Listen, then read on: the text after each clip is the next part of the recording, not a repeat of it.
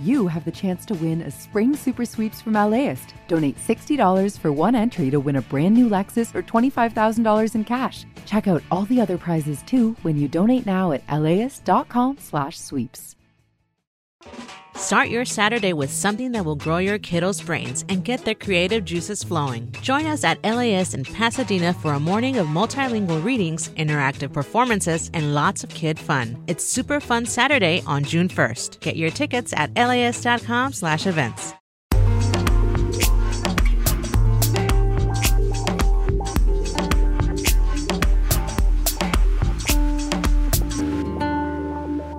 LAist Studios.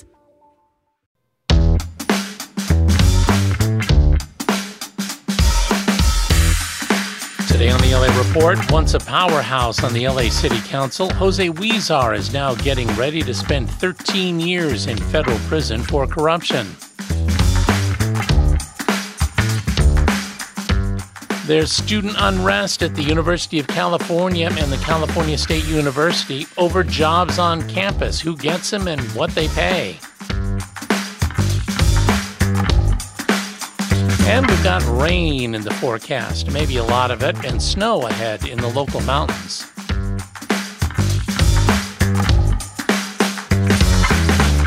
It's Friday, January 26th. I'm Nick Roman. This is the LA Report from LAist 89.3.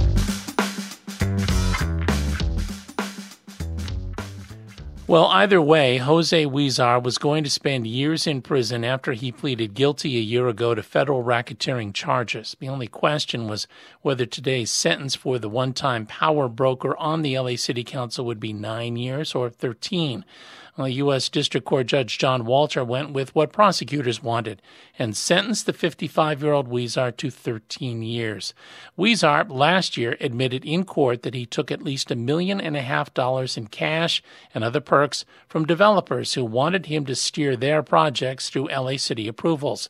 Judge Walter today called Jose Huizar one of the most corrupt officials in the last several years. LA Civics and Democracy correspondent Frank Stoltze was at the federal courthouse in downtown LA. The judge acknowledged Huizar's impressive rise from humble beginnings from a poor village in Mexico to paying his own way through a Boyle Heights Catholic school to Princeton University to UCLA Law School. He said Huizar's success story comes to an incredibly sad ending, adding, It's difficult to understand why he threw it all away. LAist correspondent Frank Stoltze. Huizar uh, addressed the court briefly during the hearing. He apologized to his family and his constituents and said he accepted responsibility for his actions. Jose Huizar will begin his federal prison sentence on April 30th. Well, expect a slow late night freeway ride through downtown LA this weekend. The 110 freeway will close in both directions Saturday night into Sunday morning from the 10 to Exposition Boulevard. Our message is clear. Plan ahead and follow the guidance on the electronic signs posted on the freeways. That's Randall Winston, the LA Deputy Mayor of Infrastructure. So, why close the 110 freeway overnight on Saturday?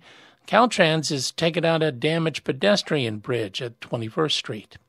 Coming up, we've got rain in the forecast, maybe a lot of it, and snow in the local mountains. The LAist Spring Super Sweeps is happening now. You can win amazing prizes while supporting your source for local fact based journalism.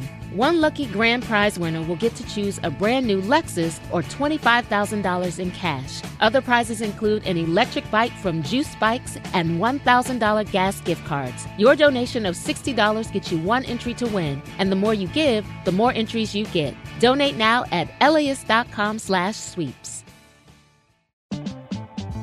LAist has a new live event series with the James Beard Foundation. We Are Where We Eat will go behind the scenes of some of your favorite LA restaurants to find out how and why they do what they do. I'm Austin Cross. Join me for the first event where we'll explore how restaurants help make a neighborhood and we'll all have something delicious to eat afterwards. It's May 22nd at the Crawford. Get your tickets now at laist.com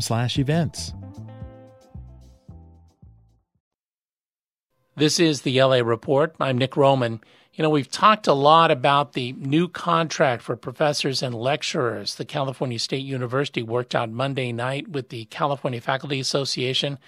Well, the university might soon face another labor dispute. Student assistants at all 23 Cal State campuses are voting now on whether to join a union.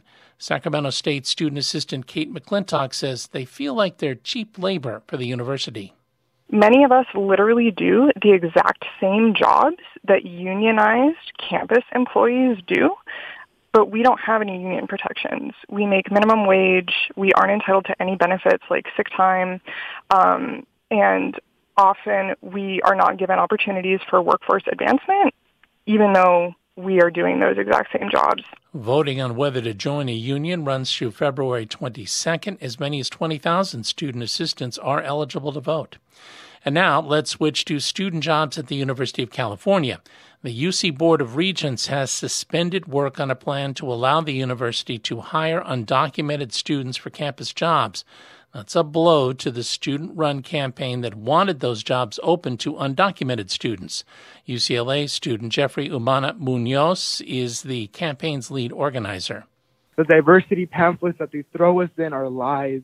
They parade us around like the jewelry that they wear because all they're used to is being is being coveted wealthy people that get to do whatever they want with their life because they will never see the impact. But UC President Michael Drake says the legal theory behind the plan to hire undocumented students for university jobs ran contrary to federal law. We have concluded that the proposed legal pathway is not viable at this time and, in fact, carries significant risk for the institution and for those we serve. The UC Regents plan to consider that proposal again next year. A major set of Pacific storms is on its way to California next week, and those storms figure to bring us a lot of rain.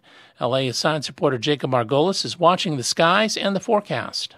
The next four to five days will be uncharacteristically warm with possible records set in the 70s. But as we enjoy the rays, a strong atmospheric river will be galloping straight for central and southern California and is expected to hit mid next week. We could see six inches of rainfall in LA in less than 10 days, with some models saying even higher amounts could fall. All that makes it likely that flooding is on the way, so get ready. The storms could continue into mid February. For LAist 89.3, I'm Jacob Margolis. Any local snow in those storms? So maybe for the Grapevine come Thursday night, probably for Wrightwood, Crestline, and Lake Arrowhead, definitely for Big Bear.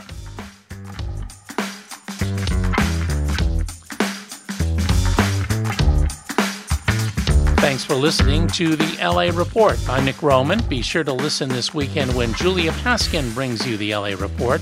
The LA Report is produced by Libby Rainey and Tiffany Ugie. Megan Garvey is the executive editor. Catherine Mailhouse, our director of content development. Our engineer today, Hasmik Bahosian. Original music by Scott Kelly.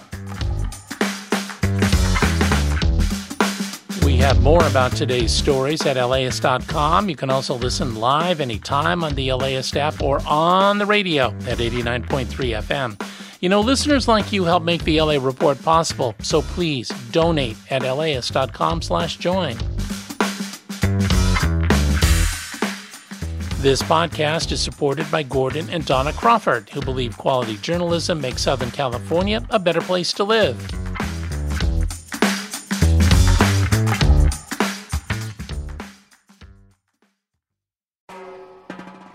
Hi, I'm Tracy Thomas, host of One for the Books, and we are back for another round.